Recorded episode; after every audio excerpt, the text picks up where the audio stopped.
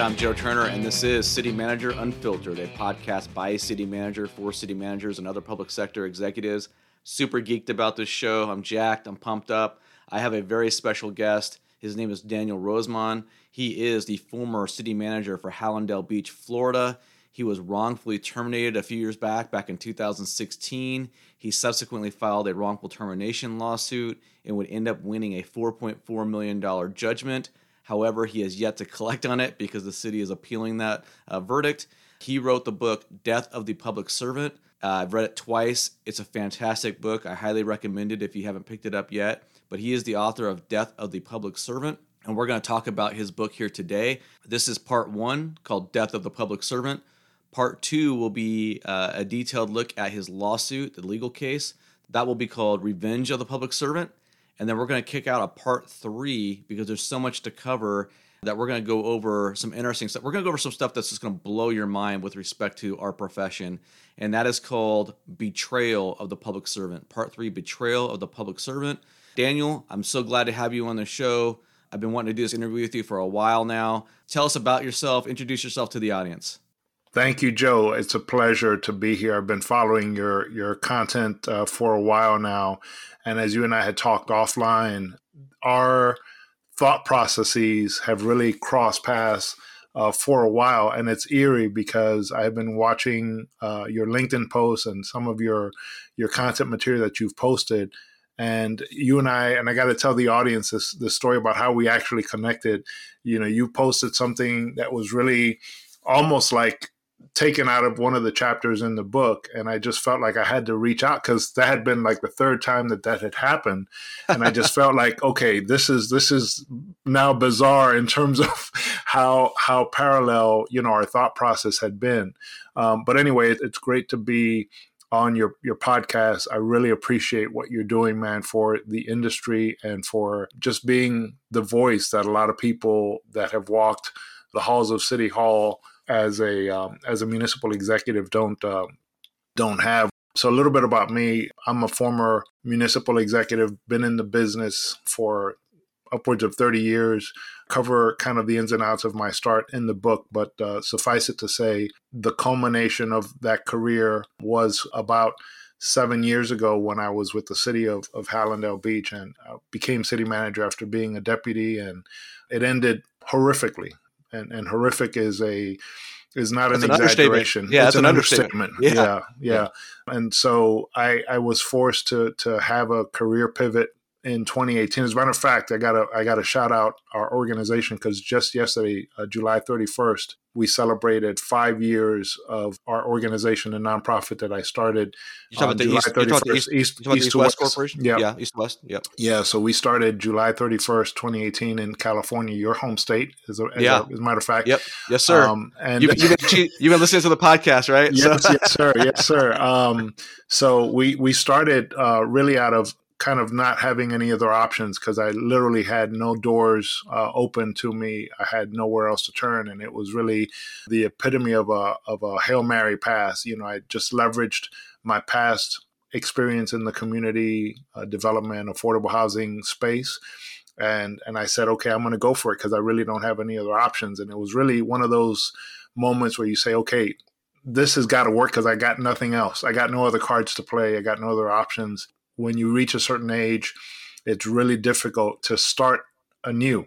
Um, yeah. You know, if you're if you're twenty-five or if you're thirty, it's pretty customary to kind of have a career pivot or start a new business. And, you know, you kind of figure, okay, if it doesn't work out, I can I can get a job somewhere else. But, you know, once you hit the uh, A A R P age of fifty, once you hit that once you hit that plateau, you know, it's not as simple. You know, you don't you That's don't right. get drafted. You don't get drafted, you know, to use a sports vernacular. You don't get drafted yeah. once you, you not know, a lot of upside, right?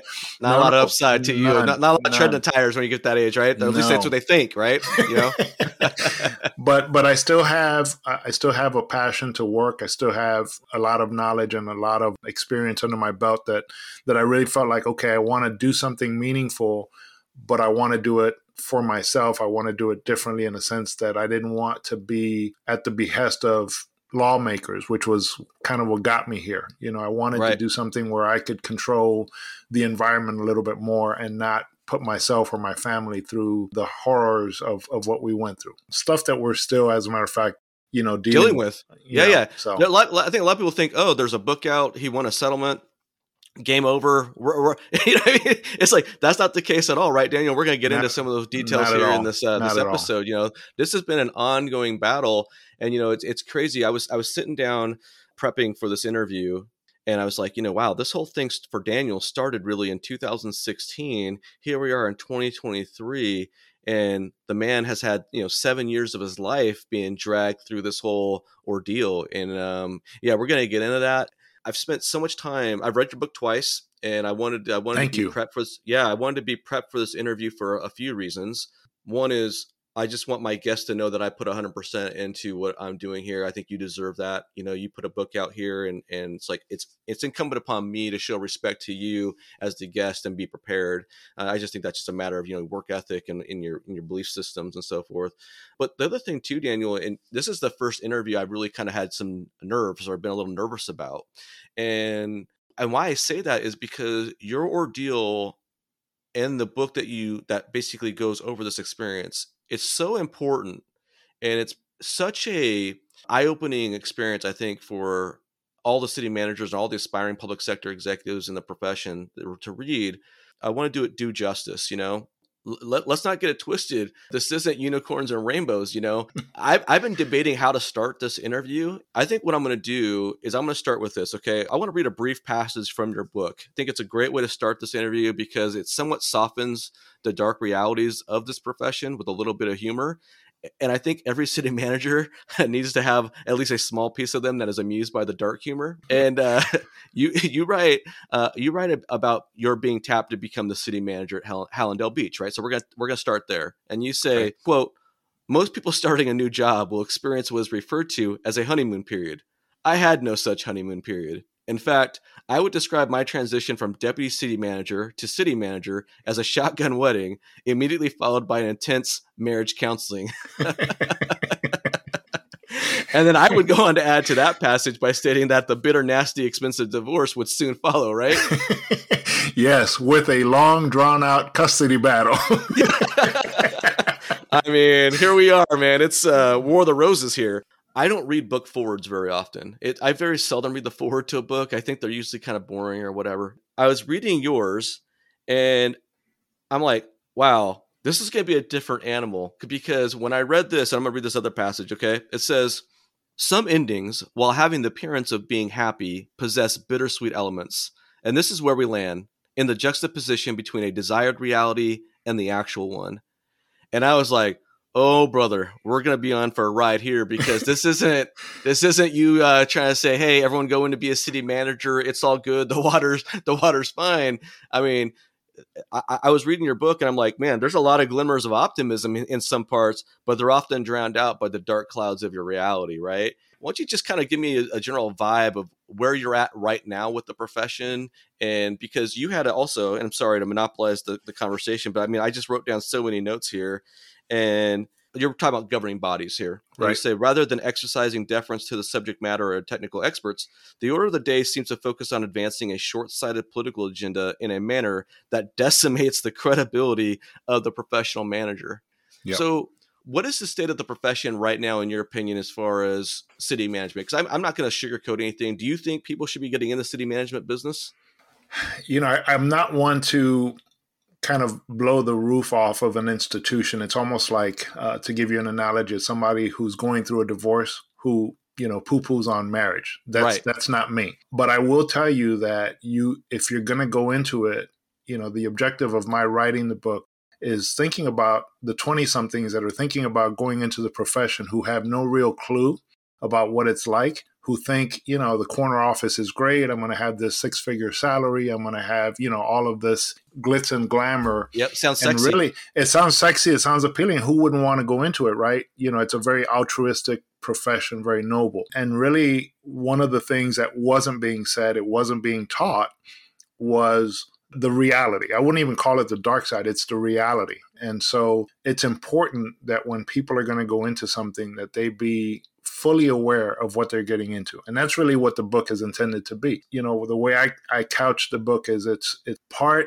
academia, but part, you know, kind of me telling my own story. So yes, my story is in some cases unique, in other cases very, very common uh, to experiences that others have gone through. But I attempt to provide, you know, the history of the profession with kind of some of the things that happen in the profession that a lot of people don't want to talk about. They don't want to talk about this idea of, you know, elected officials that are the governing body making decisions and really dictating the people that have been in the profession, who have studied, who have gotten the, the technical experience and really cut their teeth on it, to have some, you know, some clown who just got elected, who was a plumber or who was, you know, something else, who all of a sudden now is dictating the, the C E O of a municipal organization. Right. And that part is we don't often talk about. At least when I went to, to school and, and got my public administration master's, I was never given that insight. I was never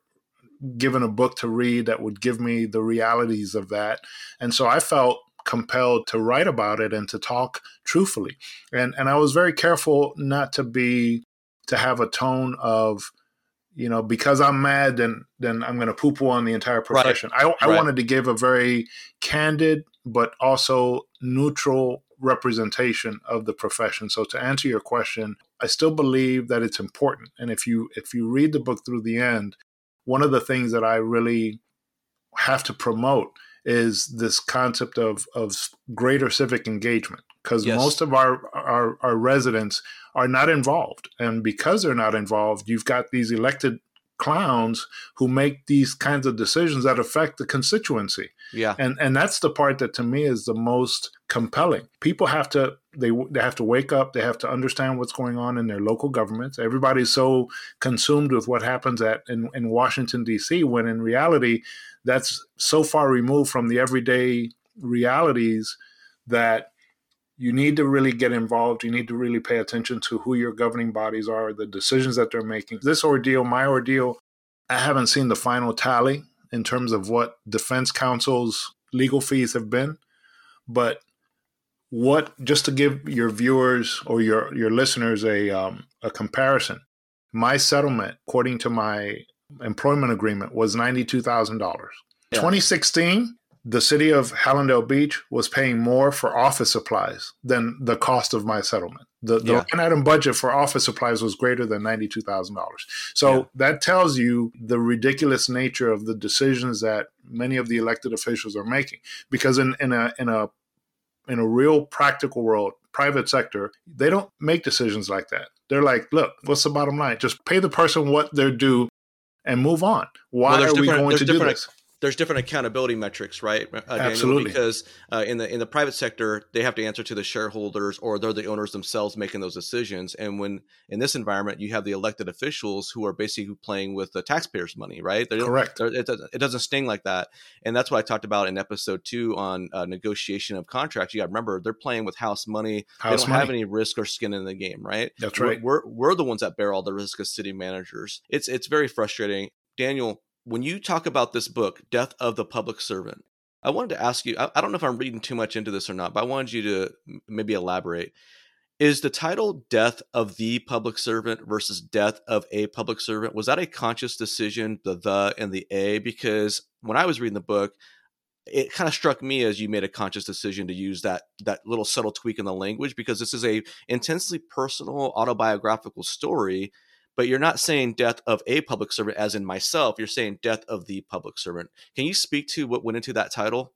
Absolutely. And interesting catch on your part, because my editor and I went back and forth on that through several emails. And I stuck to the, number one, because I knew it was going to be much more of an attention-grabbing title. That subtle word difference was going to really draw in potential readers of the book.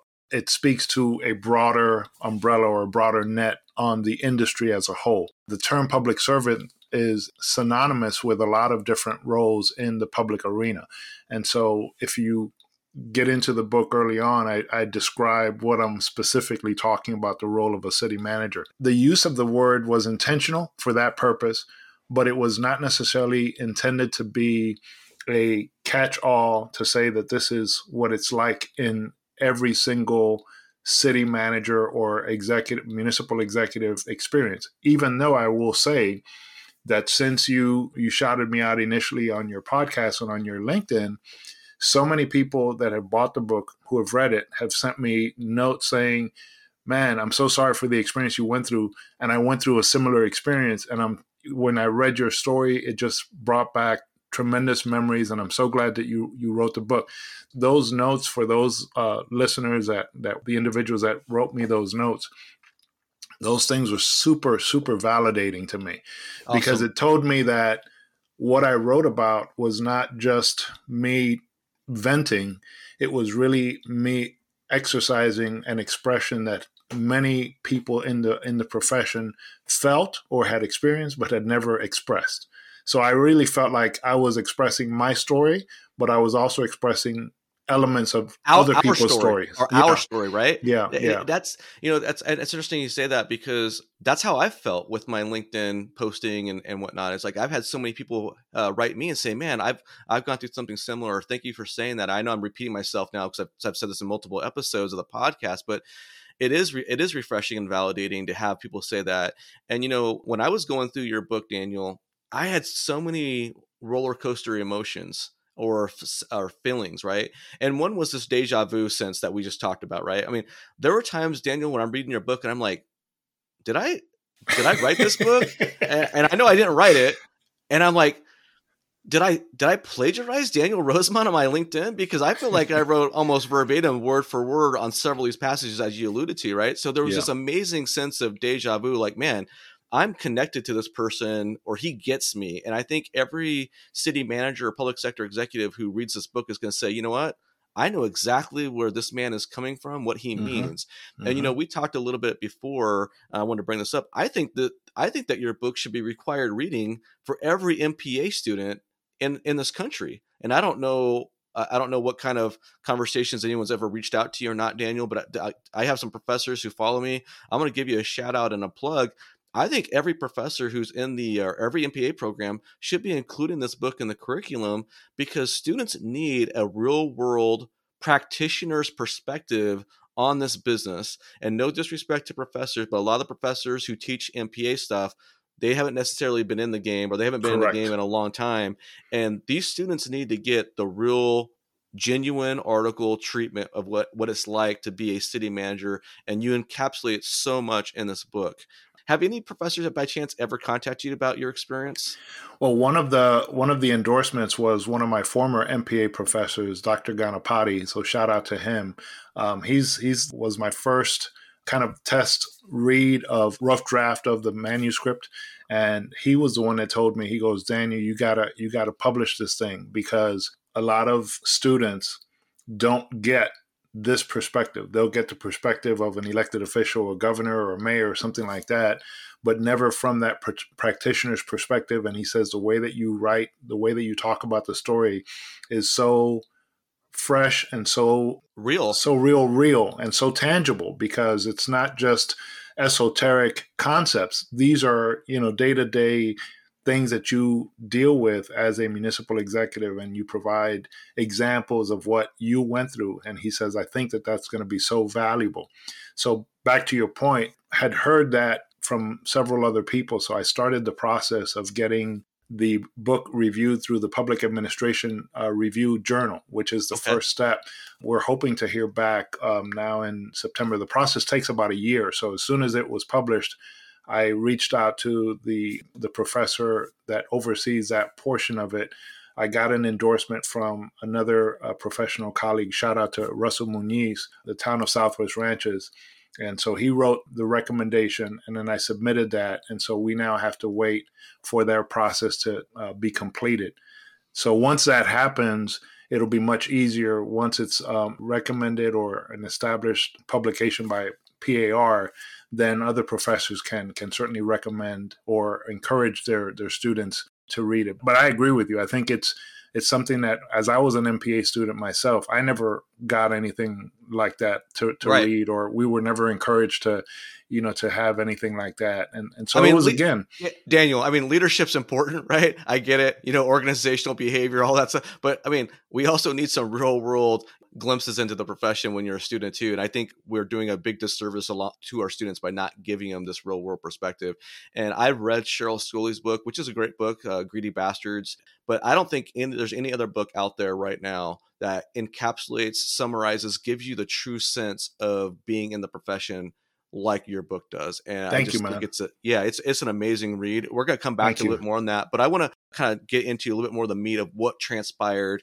And so the audience can kind of get what's the story with Daniel, right? And and I, I'm going to give you a little quick summary and you can jump in and, and correct or add anything to it that you want. Got it. So you get tapped to be the city manager of Hallandale Beach in October of two thousand fifteen. This is a, a three two vote, and we're going to come back to that. So you get you get tapped on a three two vote to replace uh, Renee Miller. She was uh, leaving to go be uh, um, a mother. She had wanted to raise her family, and she was going to have a very stressful profession, and and you are basically tapped to be her successor. So you get selected on a three two vote, and then you become the actual city manager in reality in January of two thousand sixteen. You fast forward, there's an election in uh, November of two thousand sixteen. We all know there was an election, right? We talk about you couldn't have missed it if you're alive. Yeah. Uh, and then... Uh, Uh, no, late November, twenty-eighth, twenty-ninth uh, is actually the, you know, there's two days there that's important, but the twenty-ninth, you basically get informed that you are being terminated, and then you have to go into a uh, an appeal process, a hearing process in December. So basically, you were in this job for less than a year, and you were wrongfully terminated. We're going to get into that in a little bit.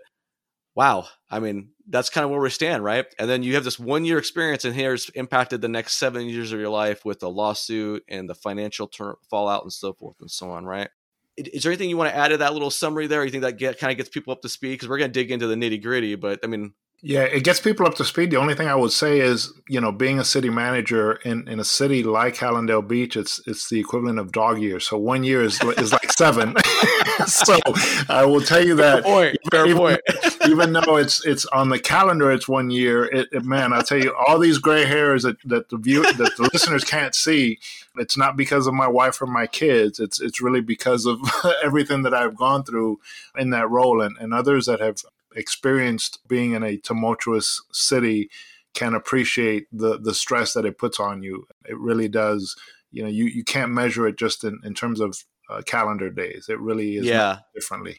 And speaking of your wife and kids, we're going to come back to them because I know they've been a huge, tremendous uh, support for you. And you guys are have gone through this battle as a family and you're fighting together. And we're going to come back to that. But I got to be real, Daniel, right? This is, I, I'm an advocate for the profession. I'm a fan of yours, but I can't just throw you nothing but softballs, right? So you got it. What, what the hell were you thinking, brother, going into this uh, job with a three two vote? You had an election coming up. Uh, you had this guy, this mayor, Keith London, man. This guy yeah. is, uh, I'm going to say it, he's a scumbag, it looks like, from everything I've seen. I've done some even some reading outside of this book and prep and whatnot. I'll just mention two words, anal bleaching. You can look it up yourself. Okay. This guy is an, you know, you talk about elected clowns. This guy is a clown, uh, not on the not on the commission anymore. But, you know, you got this three two vote. You have a investigation into Lynn Whitfield, right? That's going mm-hmm. on. That's kind of maybe a cloud or whatever like that.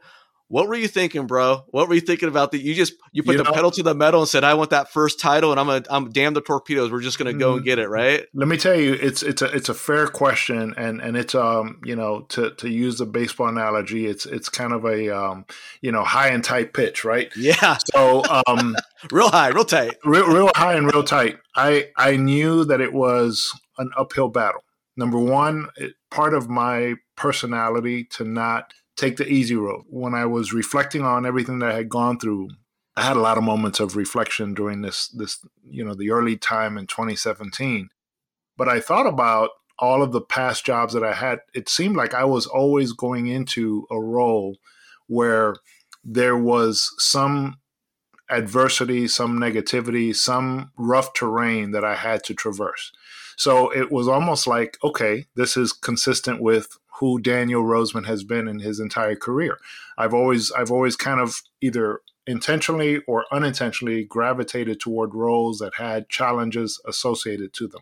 That's number one. Number two, the way that I'm wired, it's like, let's go. All right. Yeah. You don't yep. like me now, but guess what? I'm gonna make I'm gonna make it I'm gonna prove yeah. you wrong. yeah. I'm, yeah. I'm gonna turn the corner, and that's just part of what drives me. Is if it was easy, I, I almost wouldn't be motivated by it. So I was thinking that it was also part of the discussions that I had had with a couple of the elected officials, knowing that the dais was was divided, and it, and it wasn't divided just because of the vote for me. When you look at their track record as a council, they had always been divided on virtually every every single issue. So I also right. looked at it and saying, well, this is not personal. They're just a dysfunctional group of elected officials.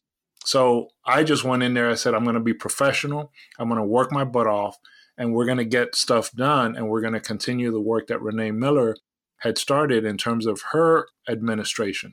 And it was really that type of motivation that I said, we're, we're going to get this thing done, and we're going to get to a point where the organization is going to be in a better place by the time that my journey in that. Certainly I didn't expect that it was going to be a short period of time, because I had a conversation with Mayor Cooper at the time. And she asked me, I never forget the conversation. I was in at a conference in Seattle.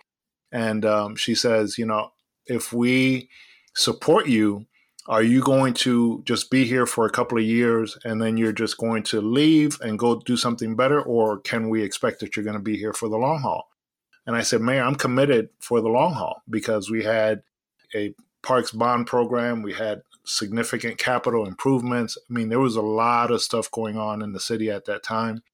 And the continuity was really, really important for not only the health of the organization, but just in terms of the overall development that was going on in the city. Right.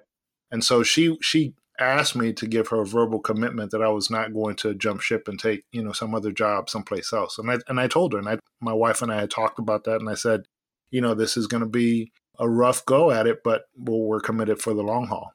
Yeah, when uh, when when Lazaro and London voted against your selection as city manager back in two thousand fifteen, it was a three two vote.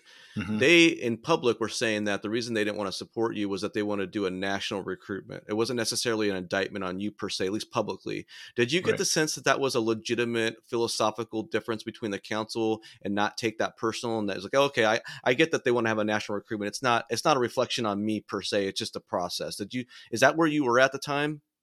No, when you, and remember, I was, for the for the listeners, I had been a deputy city manager for two and a half years prior to that point. So I had been seeing kind of where the, the split in terms of the dais had been right. on virtually every issue. There was some inconsistencies with regard to how those two individuals specifically operated. And so that whole desire for a national search was not necessarily their consistent pattern, because in other cases, if they if there was a candidate that they wanted, then they wanted to bifurcate the process. So yeah. it was not necessarily them wanting to have good business being done. They just it was a it was a power struggle. They wanted it's their whatever, way, whatever it took to get their way, right? Yeah, exactly. It was, they wanted we their way. Millions and malleable, yeah, right, yeah, right, yeah, right. So they yeah. they would find an alternative method to be able to to push back on something that the mayor and the other two. Um, the voting block was was was split three to two. And so that anytime that there was something that one side wanted, then they would push back with, well, we, we need to do it, in this case, a national right. search. So that's what it was. So there's another there's another element to your getting hired uh, as a city manager that, to me, I think merits a little bit more explanation or detail, because I think this was also something that really kind of caught me when I was reading it. So Lynn Whitfield is the city attorney at the time, and she has filed a complaint. I'll let you kind of summarize that. You were brought into this process by the investigation or the investigator to basically testify or give some some evidence or whatever about, about her case. And you had some things in there that were not so flattering about Mayor Keith London. In fact, vice, vice, uh, he was the vice mayor at that vice, time. Vice mayor, mm-hmm, excuse me, mm-hmm. vice mayor. And basically, you were you alleged, and I believe you, that he basically asked you to help him circumvent the Florida transparency laws with respect to counting votes of other council members. Mm-hmm. And you had reported that in this investigation. So this report, this investigation was dropped in the public domain about a month after you assumed the role of city manager. So I think like in February of two thousand sixteen. So correct. When you're going through this process, this investigation, were you expecting this report to be public? Were you expecting it to come out a month after you took the job? Can you walk me through what was the the process there? Because that was a huge, like, wow, this is really a bomb that's going off in my lap right now, I would think, moment. It was one of the many bombs that was going off in my lap at the moment. But um, no, for for for context, Lynn's investigation actually started back in twenty fifteen.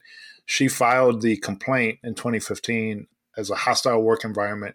And, and so that the listeners understand, and those that are familiar with Hallandale Beach know that there was a lot of contention, specifically between Keith London and Mayor Joy Cooper. And that, that contention goes back to an election that was back in twenty twelve, where I think they both ran for mayor, and, and there was a lot of mudslinging on the part of Keith London toward ma- the mayor, and, and even delved into some personal uh, family matters that was really inappropriate. When Lynn Whitfield filed her complaint, I was a de- one of two deputies at the time. The issue really was, Joe, that the commission had launched this in- independent investigation, and they said anyone who has any evidence or experience regarding Keith London's behavior specific to discriminatory practices is encouraged to come forward and speak up. And I remember us in the manager's office, Renee was the manager at the time, having this conversation about, you know, we all knew that he was a bully. We all knew that he really abused staff members, was really disrespectful. He was just, you know, just an awful, awful individual. And and, and, and I and I will interject there, because even after this whole episode in two thousand fifteen, sixteen, you're long gone, you can read articles and see him even engaging that behavior, even up until he left office, essentially. Correct. Or whatnot. Correct. I mean, he had a pattern he, of behavior. He had a pattern of behavior, and it wasn't limited to just city staff. I mean, this is an individual. I remember there was one meeting where there was an elderly resident who came to talk about parks, and, and this individual from the dais berated this person so much so that it was an embarrassing behavior pattern on somebody, you know, just two adults. You know, we're, we're, yeah. we're taught as kids, you know, you respect your elders. And, and even yeah. if you disagree with the person, you know, you still are respectful. And the way that he would just treat people from the dais, it was literally the the epitome of a bully pulpit, right? Well, so, and, not, and not not even just uh, residents, but even his own colleagues on, on correct. the commission, right? Correct. I mean, I, like I said before, he, you know, the funny part is he, the whole anal bleaching thing, which I'll let someone, you know, let people look up on their own. That was actually towards one of the, the female council members who voted to get rid of you, who they were allies. Yes. And I will maybe get into that a little bit later. But I also read an article that he referred to another commissioner as a migrant worker, and basically yeah. was impugning that person. And it was like completely, you know, be, you know, below the belt and disrespectful. And um, it's it's I'll, who I'll, he I'll is, man. It. He's a scu- I'll say it. He's a scumbag. I'll say it. I don't care. It's um, it's it's who he it's who he is. You know, so that was the context of what we were dealing person. with. Very, yeah, nasty, very nasty person. And so what was happening was. And, and I have to and I have to put this in context, because it's a very fair question, you know, in terms of the motivation behind testifying. My testimony was part of Lynn Whitfield's investigation. I struggled as to whether or not I wanted to participate in the investigation. Because, as every as every normal human being would, because yeah. there's consequences to standing up and doing the right thing in this business. But you know what, man? What what came to mind, I remember a conversation between my dad and my brother when I was a kid, and there was this this guy who was a bully, and I was in, in junior high. And I remember my, my dad and my brother telling me, look, you know, you got to stand up to bullies. You can't let yep. them take your lunch money. It's like one hundred percent. you may get your te- you, you may get your teeth knocked in, but you got to fight, because if you don't fight, they're, they're always going to take your lunch money. And so I remember my brother telling me one time, he says, you know, the, the key is, if you're going to get into a fight, you swing first. you know, you yep. take the first swing and make sure you land a, a, a solid punch, right? So in my mind, I, I didn't have the intention of being the aggressor, but I also felt like, okay, so if I don't stand up and say something, then who who will? What's interesting was that in, in my investigation, the investigators asked me if I had ever observed Commissioner London be uh, disrespectful or look at people uh, differently because of their race or their gender. And I said, no, I think he's an equal opportunity butthole. I, he treats everybody like crap.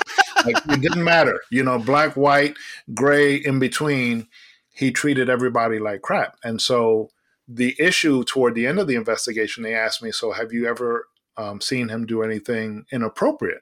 You know, and I said, well, there was this time, and this was during the time that Renee Miller was on maternity leave, and she had left me. She didn't leave me um, in charge, but I was the director of the C R A. So during a C R A meeting, so the the structure in the city of Hallandale Beach was that the commission was also the C R A board. Uh, and can you oh. tell the, the audience what C R A stands for? for sure. For it's the, the Community Redevelopment Agency. So okay. um, some organizations have uh, those redevelopment agencies and they have a redevelopment area. So the city of Hallandale Beach has such an area. In this case, the city commission, the same governing body, was the body that um, also oversaw the policy making and, and the budget for the C R A. It was after a C R A meeting that he says, hey, I want to have breakfast with you. And that particular C R A meeting went to like twelve thirty in the morning. And I'm I'm thinking, I texted him that night, and I'm thinking, okay, we can reschedule because it was already late and I was going to have to be yeah. up super early. And he's like, nope, I'll see you at seven thirty. And I was like, great. So that next morning I was there, and that's when the conversations happened about him wanting me to bring him information from another commissioner, the only other, Af- the only African-American commissioner on the dais. And so the, the context of the conversation amounted to me being what those in the D E A or the drug enforcement agencies refer to as a mule. You know, you have right. somebody who is not making the drugs or selling the drugs, they're just moving the merchandise from one point to the other. So he wanted me to just move information between right. this other commissioner and him, because he wanted to essentially control the board. And so he did that twice. He did that at that breakfast meeting, and then he did it a second time during a conversation. And my family and I are on our way to Disney, and he calls me and he's like, hey, Deputy City Manager Rosemond, you know, remember our conversation, and, you know, remember that I need to know what's going on in the yeah. in the in the Northwest District and, and hit hit yeah. So I was like, um, okay, I heard you, and I didn't say yay or nay. I just acknowledged that he said that, yeah. and so that was my testimony that I shared. That the investigators looked at me and says, well, you know that that is akin to violating uh, the Sunshine Law, and I'm like, yeah, that may be, but you know, it was what a private you- conversation. How do you prove that, right? Yeah, yeah. So that's what came out in the report. And how they wrote it, it was like, you know, if in fact the conversation happened as as this um, individual stated it did, that would be a violation of the Florida Sunshine Law. So that yeah. statement was in the executive summary, which dropped February of twenty sixteen, about a month after I had been appointed city manager officially.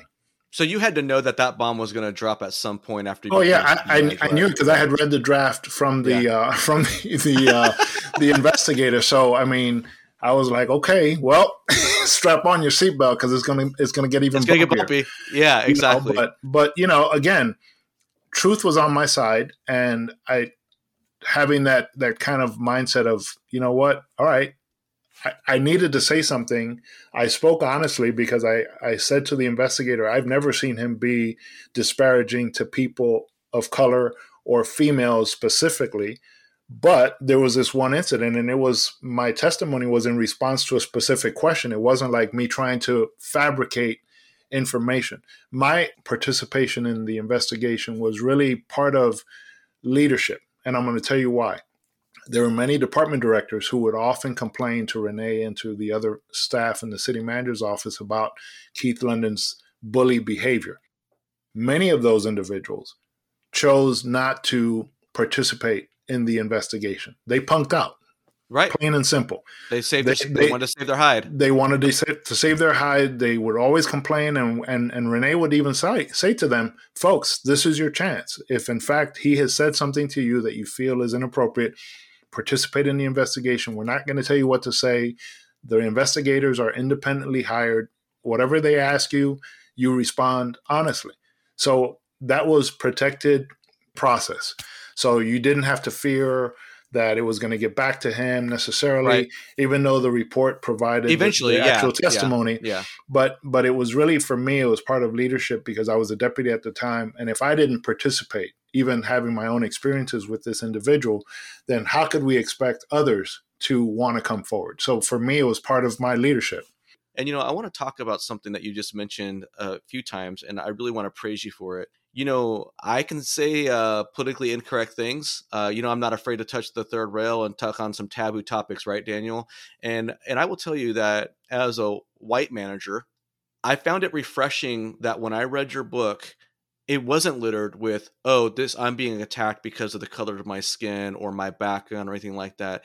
And, you know, you had every opportunity. You were dragged through the coals. You had every opportunity to pile on and say, you know what, this son of a bitch is a racist. He's a bigot, whatever. And it could have been he said, she said, and you didn't do that. And I think that speaks to your character. And the, and, and the reason why I bring this up, Daniel, is because I know that when I was reading your book, I could tell that your faith was very important to you. It, it was, you didn't beat the reader over the head with it and say, look at me, I'm a Christian, or I go to church every Sunday or anything like that. But I could read it and I could sense that your faith, your belief in God is a very strong part of your life. It's a very strong part, component of how your family operates, uh, you and your wife. Um, can you speak to what impact the, your faith has had, not only on your leadership style, but also getting you through this entire episode or this ordeal that you're actually still going through at the, at the moment? Correct. And and thank you for, for the opportunity to, you know, to, to talk about that. And, and that was, even that was a, a an intentional, when you asked me earlier about the, the word in the title of the book, the right. B versus A, when I was writing the, the manuscript, it was one of those um, moments of, you know, kind of a fork in the road. Do I do I delve into this? Because when you're shopping for publishers, the first thing they want to ask you is, you know, what what who's your target audience? What genre is the book gonna gonna be? And I didn't want it to necessarily be a Christian audience book, right, because the the elements, as you pointed out at the beginning of this podcast, is a wide range of of topics that I wanted to cover, but I also wanted to make it personal. And so to make it personal, I couldn't talk about one aspect of who I am without really talking about another aspect of who I am and and and my faith, you know, my relationship with Jesus is not something that is something that I put on as an afterthought or only on Sundays. It is who I am. And so I had to re- really talk about it in the sense of it's because of that faith in a person that has kept me sane, number one, and and has really dictated how I've handled not only the writing of the book and how I retell true elements, but also just in terms of trusting others and trusting a supreme sovereign power to govern justice in this particular case. And that's a very hard thing to do, because I can tell you that even as a Christian, there have been things that I have been bothered by, and that I've even in my prayer time will say to God, I'm like, I don't understand why this particular thing is happening. I don't understand right. why this particular thing is taking so long. I don't understand why you're allowing the enemy or the, the right. opposing person to get away with this. And and you. It's okay. Yep. And it's okay to be honest in my relationship with God. It's okay to be honest because he already knows. So me not telling him something that he already knows is kind of dumb. It's like, okay, I might as well say it because I know you already know what's in my heart. And yeah. so I I have that type of a relationship with the Lord, and my family and I have, have had to really cling on almost like, you know, uh, yeah, with, white knuckles, with, with right? White hanging on the precipice because, of the cliff, yeah. yeah. Because you have nothing else. Honestly, you have nothing else. And in this particular season where we didn't know where, you know, where money was going to come from, my wife and I for uh, many years or without health insurance. So it's like, God, just rolling keep us dice. Healthy. Yeah, yeah just dice, keep us yep. healthy because, you know, you never know. You go to the doctor, you get a, a diagnosis, and many, my wife has gets her annual mammograms and checkups, and every time that we go, there's a, a bit of apprehension. It's like, okay, are we going to get really bad news? And right. so all of those things are committed to, you know, our faith and praying that God is going to keep us healthy. God's going to keep us fed. And, and if you look at my waistline, he's clearly done that. I mean, so, so we've, we've been able to not miss a meal. We've been able to keep a roof over our heads despite the circumstances. And that's, I won't um, skim on saying, well, that's because of how smart I am or whatever. No, that's all God. I mean, he's, yeah. he's been, he's been the provider and he's been the sustainer in this entire season. And I really had to, to give him the acknowledgement in this book, not as a uh, as a proselytizing effort, but right. really just to be completely candid with the readers to say this is this is who, who I, am. I am, and this is what right. has really been the foundation of of us getting through this process that we're still going through. Yeah, you know, I wanted to I wanted to give you an opportunity. You know, there's a lot of talk about D E I and stuff in society nowadays, but I'm not sure it's all. I think it's selective D E I, because a lot of times when a Christian wants to talk or wants to talk about their faith, there's a, there's a recoil. Oh, we can't have that conversation. It's taboo almost. And and so I wanted to give you an opportunity. And you know, uh, in our pre-interview conversation we had this past weekend, uh, you told me, hey, Joe, I asked you if there's anything that's off topic. If you didn't want to talk about anything, you said, hey, I'm an open book. We can talk about anything you want. I'm going to hit you with a question that I didn't ask you during the pre-interview. But, you know, I've talked about it during the negotiation episode and episode two of this podcast, and our, our spouses and the impact that this profession can have on our relationships and even divorce. You have been dragged through the mud through this uh, ordeal, and you have lost your livelihood, right? Mm-hmm. You've lost your identity as a, your career identity. Uh, right. It's basically been an attack on you as a man, you know, providing for you, your family. Uh, you've had to move in with your children and consolidate your family expenses to, to get by. And your wife has been a very strong uh, rock in this entire time for you. But I'm wondering, have you guys, did you guys ever struggle with your marriage and have talks about getting divorced or anything like that? Or were you guys not, just rock solid this entire time? Not even, man. Um, and that's also a testimony to our faith system, because there were many times that during this ordeal that what I was going through, my wife and my children really didn't understand the psyche. You know, I would retreat in many cases to solitary places. I mean, I, I write about um, taking on being an Uber driver. Sometimes it was really just to get away, because I just right. needed to be alone. And yep. even though I had passengers in the back seat, you know, they're doing their thing and I'm just driving. It was like numbless, just being away. And, and my wife would be like texting me, is like, when are you coming back? You know, I, I, you need to be here. And so we would have disagreements because there were things that she wanted me to share that I just didn't know how to articulate. And she felt like I was shutting um, her and, and the kids out. And it wasn't that I was intentionally shutting them out. I just didn't know how to really verbalize the emotion, the, the various levels and complexities, because I just didn't know what I was feeling.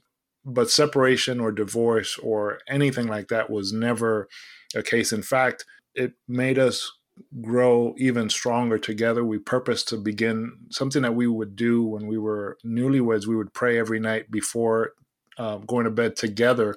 So we we reinstituted that. And so since that, we've been praying every night, just thanking God for another day that he allowed us to get through, right? Like, okay, yeah. we weren't evicted. we still right. had food in the fridge. You know, there's still gas in the car. I mean, we made a lot of financial adjustments as a consequence of everything that had happened. But through it all, our relationship, not just as husband and wife, but as a family of four, you know, we've got two adult daughters who have been, I mean, I cannot underscore how champions, how much of champions those two girls have been. They have essentially said, okay, Dad, you lost your, your job. We're going to pool our resources. They could have easily said, look, you lost your job, sucks for you, but I got a life to live, right? They right, could have easily right. done that, and, and no one would have faulted them. But they have said, we're going to pull through this together. You've always been there for us, and now is our turn to help you guys out. And to this day, they continue to be such amazing women of God that their relationship with God has also been tested, but they've also had a resolve to say, we're going to get through this together. So never has there been a, a conversation about separation or breakup of the family. In fact, I think we have bonded together so much so that it's almost like an unhealthy, it's an yeah.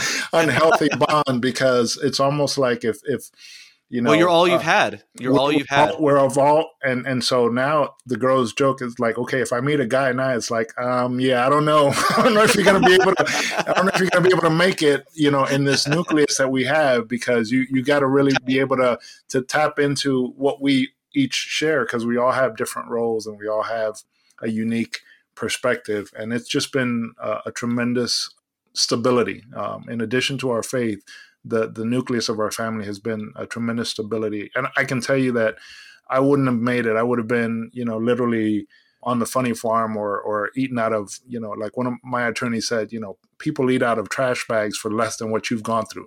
So yeah. the fact that we've been together, we've been able to maintain or, or regain a sense of humor has been, you know, just a, a testament to our faith, but also just the, the strength of our family resolve. Well, you know, I, reading your book, I could tell that these women in your life are just beautiful women. They've been very uh, strong and supportive of what you're doing. And I just, your wife just sounds like a special person. I know you talk a little bit about how she gets her strength from her relationship with God. And I'm not trying to turn this into a sermon or anything like that, but I think it's important that the audience understands that when you get dragged through something like this, that, that turns your life literally upside down, that you have your faith to fall back on. What I'm trying to guess I'm kind of convey is, it's important for individuals to have that faith in something or outside of them, I think, whatever that is, to help get them through the hard times, because there's going to be hard times in this profession, this business, and I'm glad you had that to get through. Um, I want to I want to pivot a little bit back to your situation, because so the, there's the election happens in November of two thousand sixteen, and this is where things get a really kind of confusing to me. So the election's like November eighth or something like that. Right. And then the new council members who got elected, the new one and the and the one who got reelected, they got basically seated or sworn in before the election was even certified. Correct. And they're fi- and they're firing you before you're even certified. Before they're even certified, I don't even understand how that e- legally was allowed to happen. Can you? Was this a part of your actual case that you, your wrongful termination case? I mean, how legally was that even allowed to? Ha- I'm just so confused by that part of the story. So, can you explain to the reader or to the listeners how somebody who is elected to office be- and before the election's even certified, they can vote to fire you? What well, happened there? It, it's really, the simple way of putting it is, in a local body governance, you have what's called the charter, which is what is the equivalent of the constitution of that governing body and how they do business. And, and, and some charters are very explicit. Some charters are very, you know, limited in terms of the detail that they provide. Suffice it to say that the city of Hallandale Beach in November of twenty sixteen broke a lot of rules. They they did things that were outside of the charter, outside of their own policies, outside of just even past behavior. They they just had an intention, and it was clearly an intention to retaliate against Lynn Whitfield and myself, the two individuals, Lynn's investigation that she launched and my testimony in that investigation. Once the power shifted there, it was all hands on deck to really try to get this thing done immediately. It was almost like this insatiable desire to get back at us as soon as they possibly could without even waiting the proper length of time to go through the proper, you know, channels and make sure that nothing would be um, above reproach or outside of the, the charter and the policies of the city. That that's something that always trips me out about this, Daniel, because I've I've written about numerous city managers who've gotten fired over the last year on my LinkedIn page. And one of the reoccurring themes is like, dude, if you want to fire us, you can fire us. We, we're big boys and girls. We know how to take it. There's it's it's not hard. Just fire us the right way. Right. And it's like I, it's like it's so many of these uh, elected officials. They want to violate the law, or they want to speed things up by even just a few days, when if they would just wait and do things with a natural uh, rule of law or what the process is, they would protect them and the city from being sued, you know, in, in many ways. It just but, but, let me, let me, but let me just say this, and, and this is something that I talk about in the book. The reason why they do that, Joe, is because they can. Yes, power, right? Well, it's not just power, but there's no consequence. True, true. There's, no, there's right. no personal right. consequence to them. So you could be an elected official, as was the case in the city of Hallandale Beach. You could be an elected official who says, okay, I'm going to violate the law. I'm going to pay for attorneys to, to protect us. And it doesn't matter because I can never be personally sued. And at the end of the day, the legal fees and whatever outcome is never going to come out of my personal pocket. The taxpayers are going to bear the, the brunt of that. So that's right. That's the reason why they do it. Because and you, ta- and you do talk about that in your book. You talk about, it's called absolute immunity. And I'm going to let you expand on that in a second. Okay. Because yep. I did write down a passage from your book on page nineteen, and you basically, you're talking about absolute immunity and the idea that elected officials can essentially get away with, figuratively speaking, murder. Mm-hmm. And you, and you write, what if the elected official does not go about their duties in an honest manner? Instead, what if for political purposes, the official carries out their duties in a reckless manner by making knowingly false and disparaging remarks that dramatically affect an administrator's ability to perform their duties and earn a living? More profoundly, How does this absolute immunity impact the overall public and the sound, efficient delivery of government services? Mm-hmm. And so why don't you speak a little bit about, uh, if you could uh, briefly about what absolute immunity is, because you're just sort of, we just brought the conversation right into that that domain. Yeah, this is a designation by the Supreme Court. And I'm and I'm overly simplifying it just for, for purposes of, of our right. listening audience. But it's it's a designation by the Supreme Court that says that individual in elected capacity is immune from being sued for activities that they perform in that capacity. You could take a president, you could take a mayor, you could take a governor.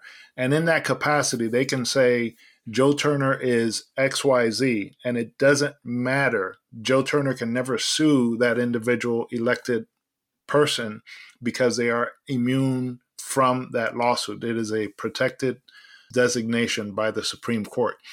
Why is that? Because as we, we write about, it's it's really intended to encourage people to get into the elected profession, that they would not have to be subjected to any kind of lawsuit. Well, well happened- I, guess, I guess it's so I think I put a finer point on that. It's so elected officials don't have to fear being sued left and right by every Tom, Dick, and Harry out there just because they opened their mouth or they said something that was, you know, unpopular. Correct. Right. And Correct. I, and I, and I think we both agree that there's some legitimacy to that. We understand why that exists. But to the larger point is when you have elected officials who are knowingly, blatantly behaving with such disregard, there's still no consequences for them. And that that's, is correct. That's the problem. That's and that's why, and that's why they do it. As as right. the, the many of the posts and the articles that you've covered, they do it because they can. They do it because there's never going to be a hit to their pocketbook, right? You know, you could you yep. could if if you knew that you could drive one hundred miles an hour and never get a ticket, you would drive one hundred miles an hour and never get a ticket. Right. But if you knew, if you if you've got your your your G P S, right, and you knew, and and the voice comes on and says, "Hey, there's a speed check ahead," you're going to slow down. Or if you see a state trooper, you're going to slow down. Why? Because right. you don't want to get hit by that two hundred dollars speeding ticket. Amen. So that's what happens if you if you don't if you don't fear a consequence, then your behavior just continues to become more and more reckless. And so that's why this happens to the city managers in this profession, because we are governed by individuals who are protected by this designation, who don't ever have to fear not just being sued, but having to personally pay back. Yeah. And this kind of leads into another passage in your book later on, on page eighty-three. The question we must ask ourselves as a progressive society is, do we want professional managers who are more concerned with keeping their jobs rather than ensuring a nonpartisan and ethically run organization, right? right? And so when you compound this immunity process, this getting away with whatever you want to do for an elected official, what it really does is it degrades the ability for individuals to provide competent, ethical, independent leadership in the organization. And taken to its logical conclusion, you're just going to go into a banana republic style corruption, the graft and the nepotism, all that stuff that goes on with it, because there's nothing that's going to protect the city manager in those environments, right? Because you're just a sitting duck. And then you add to that, let's assume that that manager is two months shy of getting a review and their an extension on their employment contract. Maybe that manager is two years away from retirement. And they're like, okay, I just need another two years to be able to retire and be done. Right. But now all of a sudden this egregious behavior is evidenced, and that person is left or is confronted with a choice of, do I speak up and risk my ex- my contract extension and right. forfeit my potential retirement, or do I stay quiet and just like let it go because yeah. I'm just really focused on what's in it for me? And that's the dilemma. And and what, what I wanted to talk about is that when you find yourself or when we find ourselves in municipal or public administration roles, what ends up happening is that we are diluting or watering down good governance, because now everybody's in for themselves. It's like right. now you're thinking, okay, I'm not going to say anything because I've got two kids in college, or I've got a second mortgage that I got to pay off, or I've got a disabled elderly parent that I have to take care of. I cannot risk speaking up and doing what I know is morally and ethically right because I'm going to put at risk everything that I'm responsible for. And that's yes. a bigger question that we have to ask ourselves, because now you are saying to those individuals who should say something, the ones who have access to all of this information that the general public doesn't see, look away and saying, well, you know what, I'm just going to let that go because there's too much at risk for well, me. You know, I wasn't planning on going to this part of the conversation, but we're just kind of naturally going there now. There's an art, there's a section in your book where you talk about the dance of diplomacy, I believe. I, I don't yeah. have it in my notes here, but you talk about some of the nuances of being a manager and, you know, when do you put your foot down? When do you throw the red flag up on a certain behavior? When do you let things slide to grease the wheels, right? And there's levels to this game of being a city manager. There's things that, you know, I, I just recently posted about it on my own LinkedIn platform. There's things that you don't get taught in M P A school, and there's things that they can't teach you in M P A school, right, brother? Unless you actually walked in those shoes, right? That's it, man. And there's a lot of challenges. So it's like, you know, it was really fascinating. I, I that, just that chapter, that section on the dance of diplomacy and those nuances of being a city manager. And, you know, when do you call out certain things versus let it slide? Because you talk about like, I can't call out everything. If I called out everything, I'd be dismissed. There's, I can't get anything done. I can't, I can't work with this governing body. Right. And, and, and, and you, that, and you'd get the reputation of being somebody who does that. Then the recruiters label you as the person who calls out everything, and they're never going to advance your resume to the next job. So that dance is not just within that organization that you're in. It's, it's thinking about the next organization that you might be in. I want to do a little quick kind of detour, but related.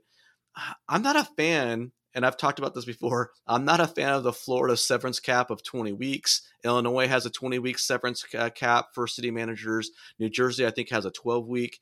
I really think that by limiting and capping those severance uh, payouts, you actually put the balance of power too much into the hands of the elected officials, and that leads to poor governance. That leads to uh, uh, less effective Uh, city managers who are going to be less principled, because twenty weeks doesn't pay the bills nowadays, man. When you got a house that costs you four or five hundred thousand dollars, uh, you're you're paying six percent to sell that house, to move someplace or whatnot. What are your thoughts on the cap and its impact on the cap on severance and it's how it impacts a manager's ability to be independent, ethical, and a, a strong leader? What are your thoughts on that? You you hit it, man. It's it's it's a penance, and it really just impedes the manager's ability to have negotiation leverage on their side. And when I say negotiation leverage, I mean, you have issues that come up.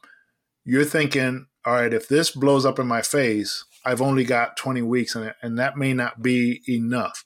So it puts all of the, the leverage on the part of the governing body and very little on the part of the city manager who's left out to dry. It really doesn't represent the cost of transitioning from one position to the next. And it's really just something that needs to be, there's a, there's a lot of things that this journey caused me to to really reflect and uncover. And that was part of the, us, the other motivation in writing the book. And that is, there's so many elements to this profession that not only impact the individuals in the profession, but impact everybody else. And I just believe that you really have to throw it all away and start really from a from a basis of what makes sense in this day and age and in this economy. Right. And and so I think that, for instance, managers should be given, you know, kind of like, you know, head coaches is like, okay, guaranteed contracts. I, I, got, I got a guaranteed contract for three years, yeah. and and these yeah. are the these are the objectives that you want me to reach. And if for whatever political reasons you don't want me to stay, and a year into the into the contract, you're going to pay me out my my other two years. Yeah, and, and, and, yeah, and you're right. You know, you, you bring that up, and I, I'm I'm with you. And you know, it's interesting because we have different schools of thought, even with the, amongst our peers, right? Anyone who's read my content, they know that I'm pretty hard on being aggressive negotiators uh, for getting what's due us as far as for the risk that we take. I think there's been a paradigm shift in the in the industry over the last couple of years, and and people aren't catching up to the increase in the risk profile. The the, the compensation hasn't hasn't risen to adjust and compensate for that risk that we're taking on. And I would say this, you know, there has to be some sting when it comes to firing a city manager, right? If there's no sting, then you just churn through them. It's just churn and burn, churn and burn. And it leads to very poor governance. And, you know, we talk about the volatility and risk profile of this industry has increased over the last several years. Well, the way you get that volatility and the risk profile to decrease, to go down, is by increasing that sting and by making it more difficult to get rid of managers, right? I mean, they say hiring a city manager is often the most important job of a city council or commission.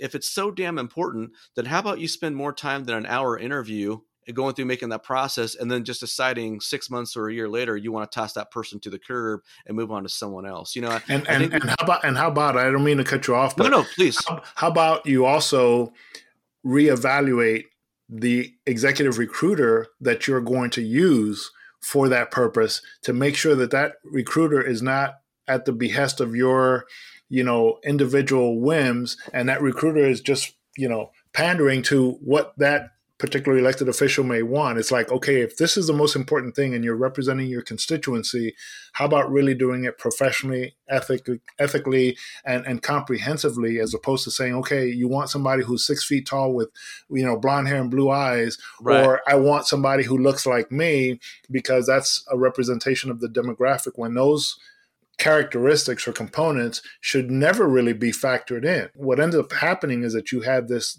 dysfunctional process, right, amongst people who, by the way, many of which are not trained in human resources or evaluation of performance or anything like that. True. So it's just yeah. a it's just a, a you know what show. Yeah, you know, and, I, and I, I'm so glad you said that, because uh, a rant that I've been going on, and in fact, I'm recording this after I just recorded my episode yesterday. It's going to go out on Wednesday. I know it's a little confusing, but uh, the next episode before this one that's going to be published is actually about holding uh, the executive recruiters accountable. Who's holding them accountable? But it's like, the way you decrease the volatility in the profession is by paying us what we're worth, right? The value that we bring to the organization. And I think there's got to be some sting to it. So I didn't want to get off on a little sidetrack on that. It's just something that's a little bit of a pet peeve of mine, Daniel. But I'll move on to now to the to back to your story. So the new council members, they get seated at the end of November, and they vote to terminate you because you're the city manager, required to hold a hearing in order to basically confirm the termination, right? So you're right. you're voted to be terminated in late November, and then Keith London, Mayor London, decides he's going to hold it right in between Christmas and New Year's, when he knows that you and your, uh, I think your attorney was even going to be out. No, the mayor's going to be out of town. You're going to be out of town on vacation. I think your mayor even had plan, or your attorney had plans uh, and had to change them or something like that. So he decides to hold this hearing. And it's basically a Mickey Mouse sham trial. You know, you can't even present witnesses or anything like that. Can you walk us through that experience and, and what have you? Yeah, man. Um, it, again, they, they violated every single rule that the city had established. If you think about it, why would you, as a as a as a city government or a municipal government, why would you have such an important decision? Unless it was something that, like, the person had died or the person had been arrested or something that was an emergency situation. Why would it be so urgent that you would have such an important decision to happen around the time of year when most of the time either people kind of are on recess or things not, are a little bit engaged. Less. They're, they're not, not engaged. engaged. Yeah. And, and neither is the public, by the way. Yeah. So it tells you something about the motivation behind this particular thing. So yes, my attorney was going to be out of the country. He asked for an extension to be able to do it. I think it was January fourth. Doing it at that time would have been within the parameters allowed by charter. But this vice mayor, he was like, no, we're going to do it again. The meeting on the twenty-ninth of November was before the individuals had been uh, certified. The new commissioners had been certified by the Broward uh, County Elections Clerk.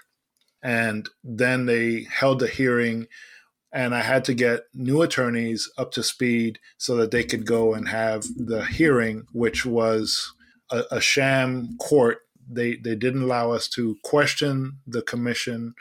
They didn't allow us to call witnesses. All we could do was a, a pretty much a, akin to a presentation that a developer would give. It's like, okay, here's here's what you're accusing this man of, and here are the facts that refute it.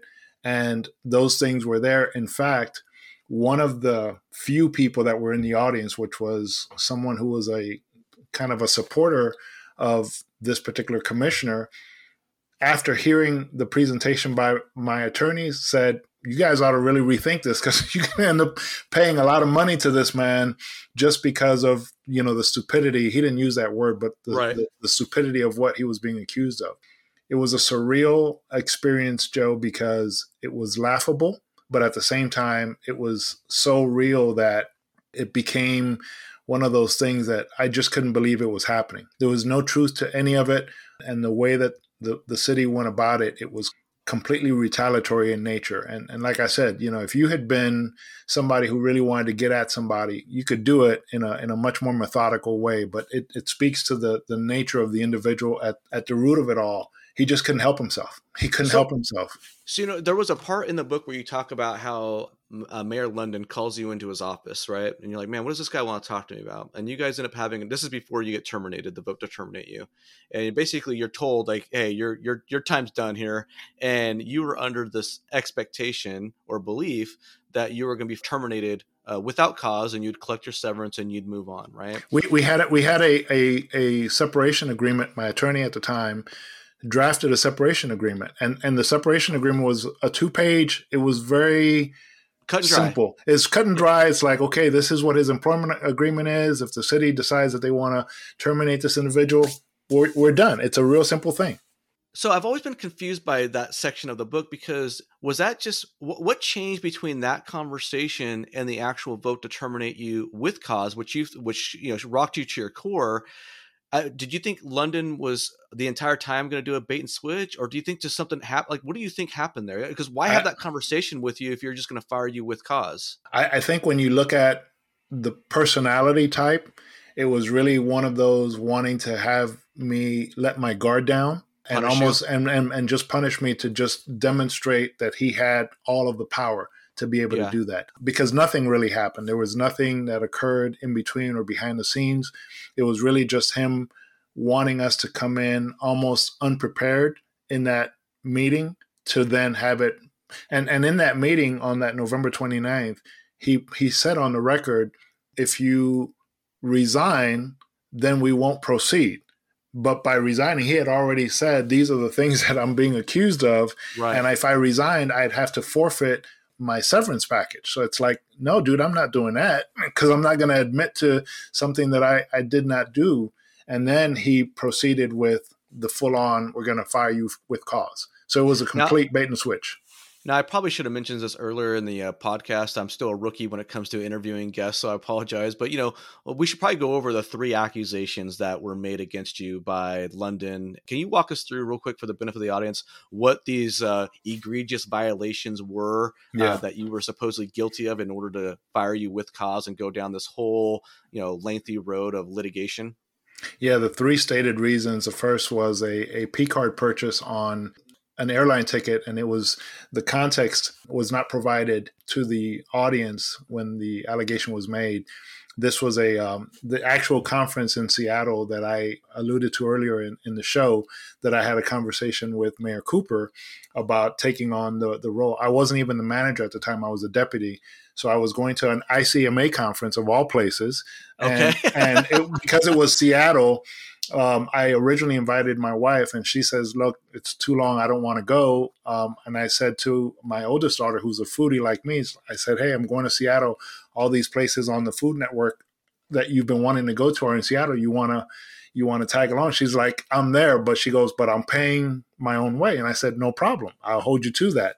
So when I'm booking the ticket, we were using, we were had been encouraged to use a P-card for all of our transactions. So I book, I always have booked my own travel, because I like to be able to dictate when I fly, right. what, what time I take off. So I, I wanted to make sure we were both sitting together. So I bought both of our tickets. I did my expense report, and I told Renee at the time, I said, hey, I'm taking my daughter. She's like, you know, fine, no problem. Just, and I said, I'm going to reimburse it. In yeah, fact, there was she's going to reimburse There was it. Nothing surreptitious about this. There's nothing nefarious. Nothing. You, they make nothing. It sound like you're trying to sneak something through or, or bilk the city for, you know, taxpayer funds for personal expenses. That's all bogus. Not right? only that, man, at, when I came back, when I had to fill out my expense report, attached to my ex- expense report is the check for not just my daughter's ticket, but also Also, a room service meal that she had ordered when I was at the conference. It was forty-three dollars. Now, I could have easily said, yeah, that was a meal that I bought, but because of who I am as a person, right. It's like, no, this was a meal that my daughter had ordered while I was away at the conference. So the amount of the check was for that, um, a portion of the the um, ground transportation and the and the ticket. So we repaid it. I repaid it the day after I returned from the, the conference. So that was reason number one. The second reason was um, there was a developer who happened to have the same name as an executive recruiter. Oh, that's right. Recruiter. Yeah, that's right. Yeah. How ridiculous. So, okay. Yeah. All right. It was, and, and it was, and it was almost, you know, really disparaging because it was a Hispanic last name. And so we had hired, uh, the city had been having trouble hiring a finance director. So we, I engaged a executive recruiter specify, um, specifically targeting that industry. But the contract was for both the finance director, and then we used that person to also hire a C R A finance person, a Community Redevelopment Agency finance person. And in the purchase order, we split the cost of the contract or the recruitment so that it would not exceed my purchasing authority. So that was the second reason. All this was, was provided as part of our attorney's presentation. The third thing was the developer who had given a check for the C R A board had made a determination that any developer would have to give a pre-application deposit almost to prove their intention and their financial wherewithal when submitting a development application to yeah. the C R A board. So that check submitted by a developer, Commissioner London said that I held the check for ten weeks. You know, the fact is, I was not even the person. You, Daniel, who, you don't go to the bank every day, right? You're not dropping like, off the Hallandale Beach. I, I, I was like, I don't even, I don't even receive the mail correspondence that comes in, let alone deposit checks. But anyway, right. This person filed. That's why your reaction is exactly the reaction when those stated reasons were mentioned initially. I laughed because I was like, I, Are you serious? I'm, I'm yeah. getting punked, right? This is like Ashton Kutcher is walking through the door with the cameras at any moment. Yeah, yeah, I'm yeah. getting punked. I'm like, no, this this can't be real life right now. So, anyway, that was those are the three stated reasons that were debunked in the presentation. But because the commissioner had his two allies that they were going to go through it, they went ahead and voted to terminate me with cause, even though they never read the information. They, according to London's own statements, they never researched it. They didn't do anything. They just went, went along with whatever he said as the stated reasons. Yeah, I, I thought it was funny. You noted in the uh, in the book about how Lazaro Lazaro always complained about not getting the documentation yeah. in time, and yet this time she didn't have any complaints. And then you had uh, I forget her whole name, Taub, T A U B. Annabelle Annabelle Lima Taub. Taub, yeah, how she uh, had just got seated the day that day, basically. So how did she have any background information or you know anything about? How did she have a uh, enough information to make a decision on your termination? Right? She didn't. Um, but anyway, so that kind of brings us up to where you the whole thing happens, right? So then they have this you know sham hearing, they uphold the termination, and then shortly thereafter, you're in the process of you know take them to court, and that's where yeah, basically you start my this, complaint. Yeah, you fought, this goes on a seven-year saga or whatnot. And, you know, there was an interesting aspect to your book about the that sequence of events, and it's something that I think is a very important lesson that city managers who are listening to this conversation need to take to heart. Um, but you talked about how it was a fortuitous that you had been talking to your counsel who was representing you at the hearing about maybe being prepared for uh, litigation or something like that. And I think what's important about this discussion is that a lot of city managers, they find themselves in a situation where they're being fired or they're under the gun, and then they're scrambling to find legal representation uh, under the gun, right? And they're facing time limits or deadlines and things like that.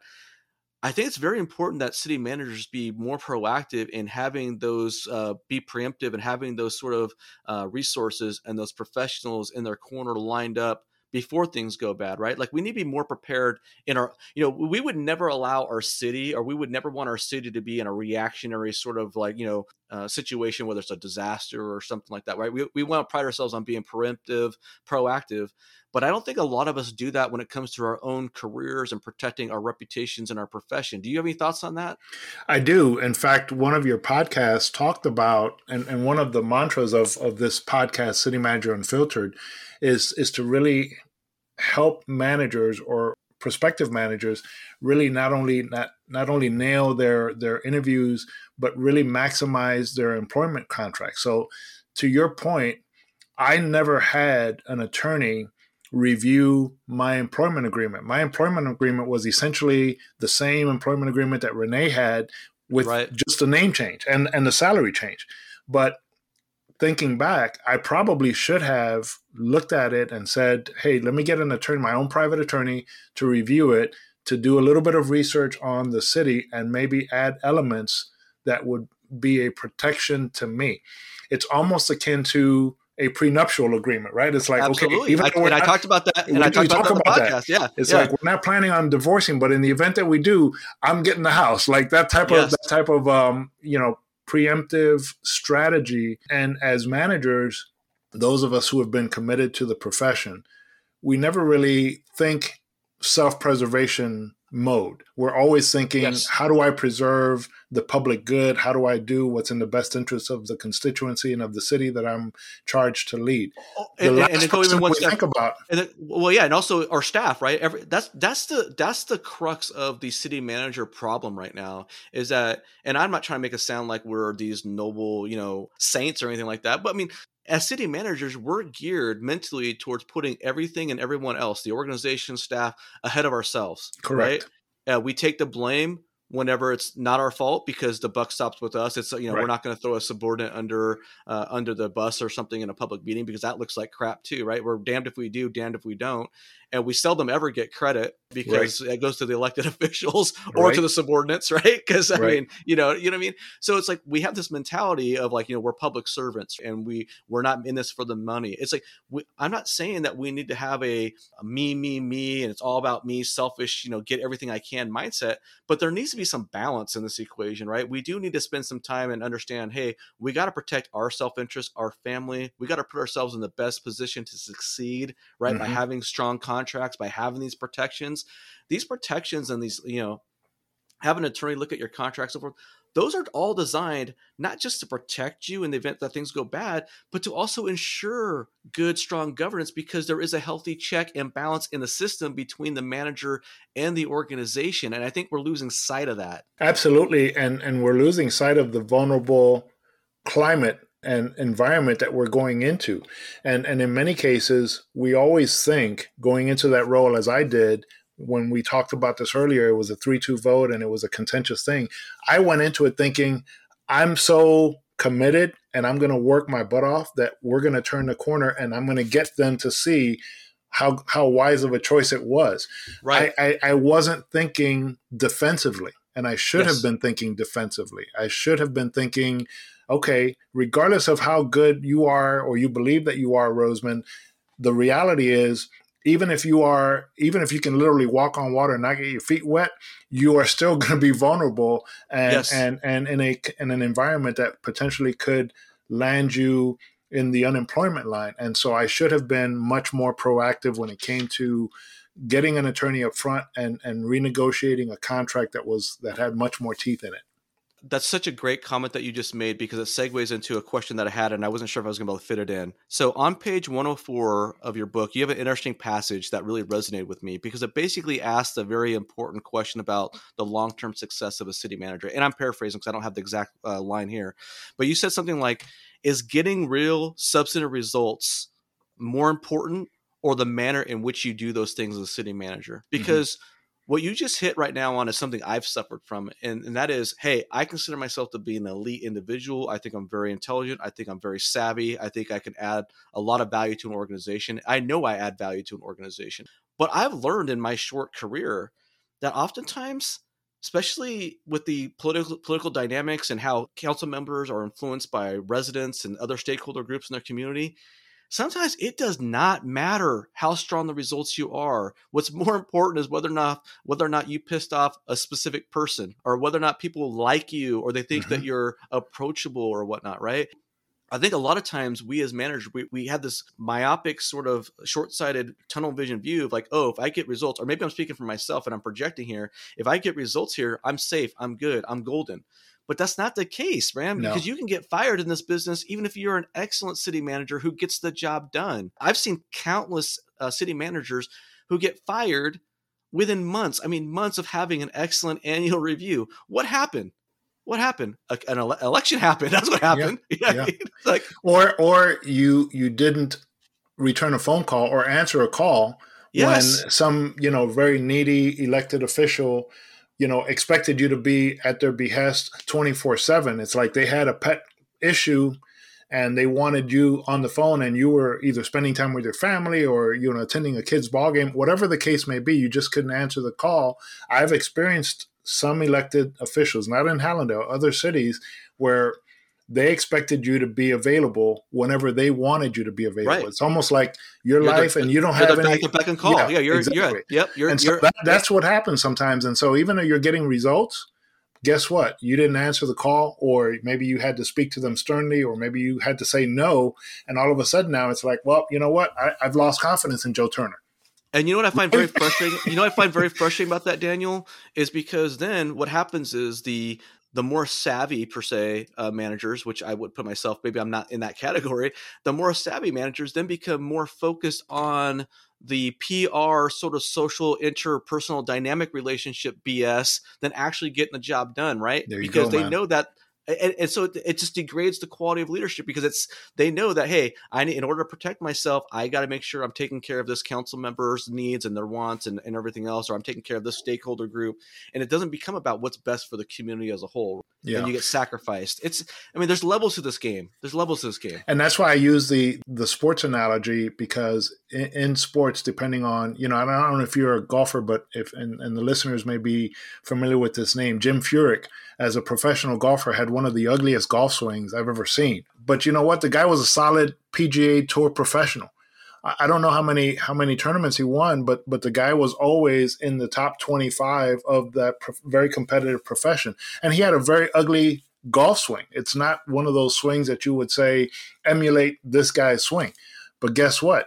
The results are what matters. And that's what I talk about here, is that in sports, you could have ugly me- mechanics, but if you get the results, you're going to be in the lineup. You're going to be in the game. You're going to get the endorsements, because people are looking for the results. In this particular profession, in, in the city manager profession, it really, the results are important, yes, but sometimes it's the, you know, the non-tangible things. You know, it's the approachableness, or how you are schmoozing your elected right. body and, and making them feel like, okay, commissioner, you know, we'll we'll do it your way. It's like you have to almost compromise your own disposition or your own management style to be able to keep your job. And that's that's a real thing that a lot of people either don't talk about or are not aware of, because they've never been in the environment where they've had to do that. Yeah, so true. And, you know, let's talk about some results real quick that you've had, right? Because I don't want to paint this whole doom and gloom and woe is us and don't be into the profession, right? We,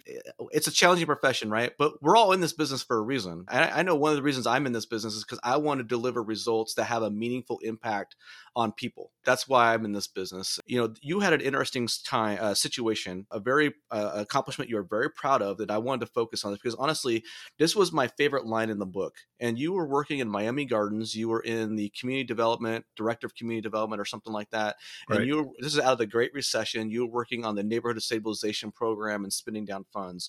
And there was a section in there where you talked about that work. Could you could you briefly summarize what you did there? Because you were very proud of what you accomplished there, and I wanted to highlight something that was very important to me when I read your book. Yeah, I'm still still very proud of that uh, accomplishment. So the uh, Neighborhood Stabilization Program um, was part of the Housing and Economic Recovery Act um, that was signed into law in two thousand nine. And Miami Gardens at the time, or continues to be an entitlement city. For listeners that don't know what that means, those are cities that reach a certain threshold of population and who are eligible to receive funds from the federal government for community and economic development efforts. So we had received, the city of Miami Gardens had received Neighborhood Stabilization Program dollars, and we were the first city in the entire country to purchase, rehabilitate, and sell a abandoned foreclosed property to an income-eligible first-time homebuyer. And, and, and that uh, accomplishment was celebrated by the Secretary of H U D at the time, Sean Donovan, through a press conference. And it was, I didn't realize how big of a deal it was until after the fact. And I was like, oh my gosh, I can't yeah. believe that. You know, when, when somebody says, you know, you're the first of anything, and I didn't realize that none of the other entitlements in, in all of the entire country had, had gotten to that point. Um, I remember Secretary Donovan at the time saying, we've got, you know, off camera, he says, we've got entitlements who have not even spent down one dollar of, of the, That's right. you know, N S P dollars. And here you guys have actually already sold the unit. And I, I literally was just floored by what we had accomplished. And I say we because it was a collective effort. We had a staff of three people, but we had an extended team of realtors, of contractors, of other professionals that we had engaged and leveraged, on top of all of the networking within the departments in the city to make sure that, hey, people's checks went out on time and that we had inspections done on a timely basis. So there was a lot of moving parts. So it was really one of those proud moments, not just because of what we had done, but at the moment, I was remembering the face of that single mom of two kids who was standing next to Secretary Donovan, knowing that that young those two young boys' lives were going to be forever changed because their mom was going to be a first-time homeowner. And yeah. and that part was was the part that really gave me goosebumps and still does to this day, because I was part of something that changed the financial legacy of that family. Now, I don't know whatever happened with that, but but to right. know that you had a part in in changing the the trajectory of that family's life financially and, and socioeconomically was was tremendous. Can I tell you something, Daniel? I'm going to read the, I'm going to read my favorite line in your entire book. And I think it's going to surprise a lot of people based off what they see my content on LinkedIn and everything else. But this is literally my favorite line. It's related to the story. It's on uh, page sixty-seven. I didn't drive home from work that night. I simply drifted on cloud nine all the way to my doorstep, end quote. To me, that's, that's it right there for me. Yeah. That's, I've had a few of those moments. They're far and in between, unfortunately, in this profession, but I've had a few of those moments, Daniel. And that to me encapsulates why I'm in this business. I've never had, I've never read a line that really sort of like just sort of encapsulated why I'm in this business. That was the line for me in your book. That's my favorite line. And wow. I just, I just think that's amazing. I've had people, and rightfully and fairly, criticize me on LinkedIn, uh, constructively, not negatively, about, you know, my content maybe being too negative and whatnot. And I want to let people know, like, man, this is why we're in this business, I think, mm-hmm. right? To make mm-hmm. these impacts, to, to have that sense of accomplishment that you're making a better, that you're making an impact on the world, that you're making uh, an impact on an individual person's life, which is what we get to do at the local level. Like we literally get to, ta- we literally get to tackle a, a projects and ideas that impact people directly at the local level. And I think that's one of the coolest things about being a city manager. You know, Joe, people don't get into this profession because you're going to be, you know, a Jeff Bezos type billionaire, right? You right. get into this profession because you want those moments to say, you know what, I joined the organization and this is where we were. And after three years, five years, however many years in the organization, you left it better than when you got there. And it could be a result in terms of what the community looks like, in terms of, you know, the aesthetics, or it could be in terms of the strength of the of the leadership within the organization that you've been able to cultivate, or just the way that you now govern or are much more transparent or are able to make government much more accessible to the average resident who doesn't know how government works. Most people don't. And that is really those in, one of those intangible characteristics that I still have that within me, in terms of people have asked me since I wrote the book, it's like, well, so are you saying that you'll never get back into local government? I'm like, I've learned never to say never, right. But I can tell you that the element of being able to do things for other people or the community around you is such a, a magnet, and it's such a rewarding experience that it really is hard to put into words how it makes one feel when you know you've had a stake in, in being able to do that. Sometimes it's a very visible thing, and sometimes it's a very, you know, small thing that maybe you and, and one other person knows what it means yep. to that person. But yep. it's it's just a very rewarding thing. And when you when you lay your head at, on the pillow at night, you can feel good about what you did that day or, or what you've Amen. Been doing up to that point. Amen. Yeah, absolutely. You know, we're coming up on uh, the two hour mark here, uh, depending on how I edit this down. So I'm going to, I'm going to start wrapping this up now, Daniel, because we've gone a long ways. I haven't got to all my questions that I wanted to ask you just about this section in part one. We still have an entire uh, conversation to have about the actual lawsuit and the dynamics surrounding your lawsuit, which we're going to get into. But I wanted to, I wanted to end this uh, first part of the podcast with an uplifting sort of uh, note there. You know what I mean? It, it's, it, it's a tough business to be in, and it's easy for us to lose sight of why we are in this business, or for people who are sort of following along and maybe not in the profession to say, oh man, why would anyone ever get into this business? Well, I, I focus on a lot of the negative stuff because I know why I'm in the business, right? I, I want to make that difference, and I want to make that impact on people's lives.